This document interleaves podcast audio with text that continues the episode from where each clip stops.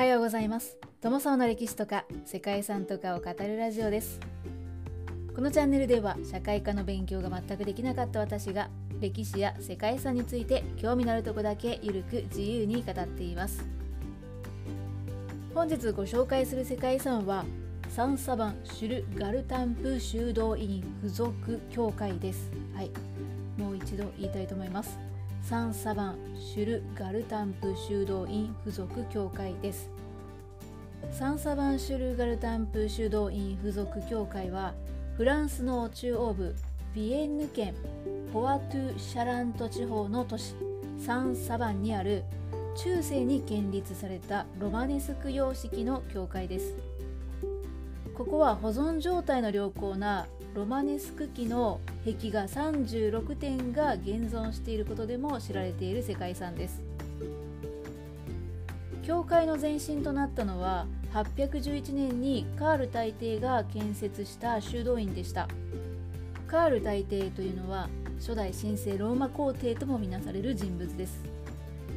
サンサバンシュルガルタンプ修道院附属教会は多くの戦乱の時代の中で何度も破壊と修復が繰り返されながら受け継がれてきました。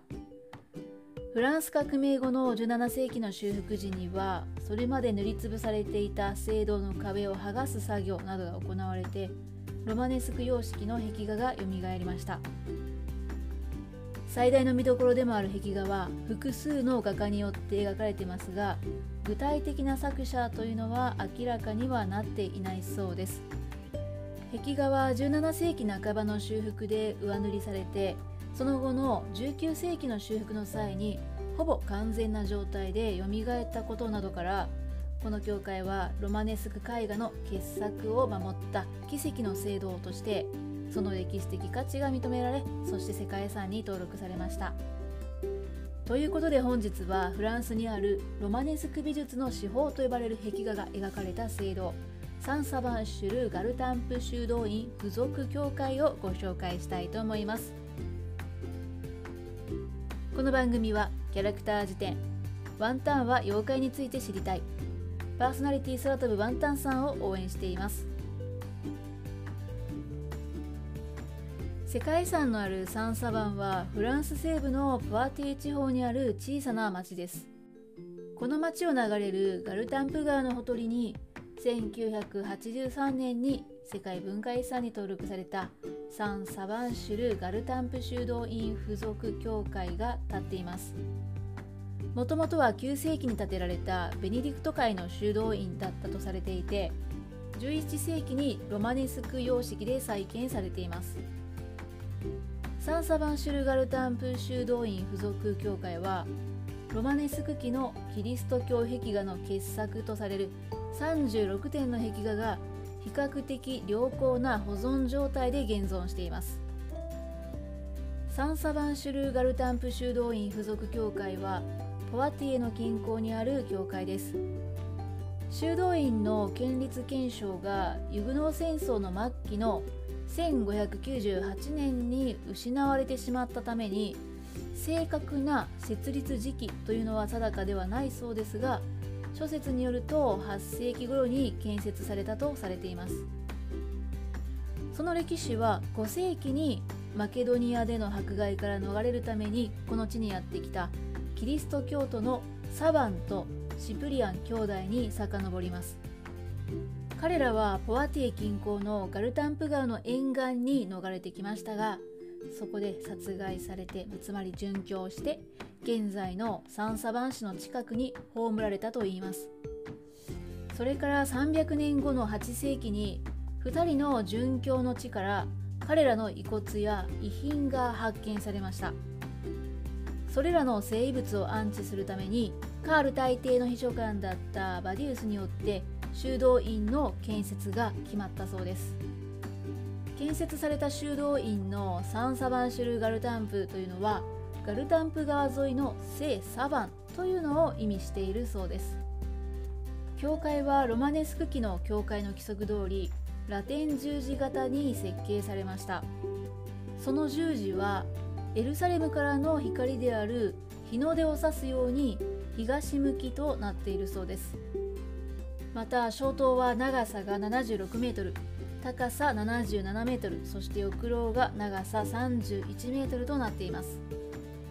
そしてサンサバンシュルガルタンプ修道院附属教会の内部には至る所にフレスコ壁画が描かれていて最大の見どころとなっています。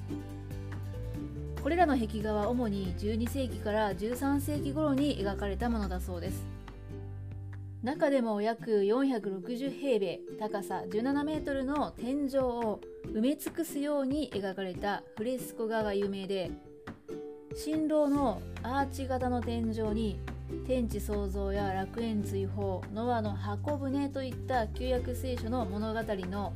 36場面そして玄関廊の壁には黙示録が描かれているそうです。ただフレスコ画とはいうもののフレスコ画と天ぷらの中間的な技法を使われているそうで壁面に直接絵の具を塗る形で描かれているそうです。また使われている色というのもそれほど多くはなくて黄色いオークルや赤いオークル緑とそれらに白や黒が混ぜられたものなんだそうですね。サンサバンシュルガルタンプ修道院附属教会はユグノー戦争期であったりフランス革命時に一時荒廃しました。壁画はこういったさまざまな宗教戦争や暴動の中で現在に至るまでその都度危機にさらされていました。ですがここに住む人々たちは壁画を守るために壁を塗りつぶすなどして難を逃れてきたりしたそうですね。そしてその後も塗っては剥がし塗っては剥がしというのを繰り返しながら大事な壁画を守り続けてきたということだそうです。壁画は風雨にさらされて部分的に損壊はしているそうなんですけれども現在も良好な状態で残されています。また教会の地下の地下礼拝室にはこの地の名前の由来となったサバンとシプリアン兄弟の遺体が収められています。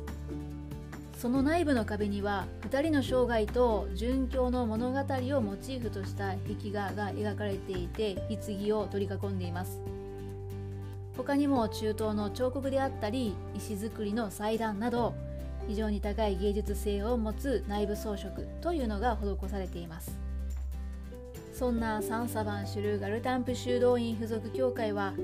1960年の聖堂修復作業の折に修復されていた壁画を見て感極まった当時の文科省のアンドレ・マルローが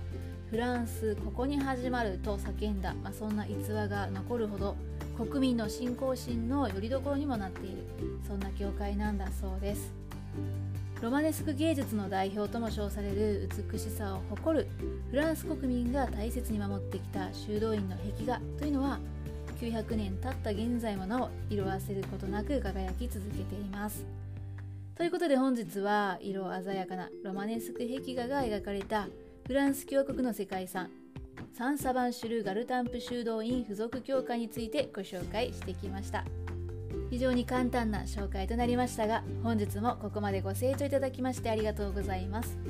では皆様本日も素敵な一日をお過ごしくださいね。友沢でした。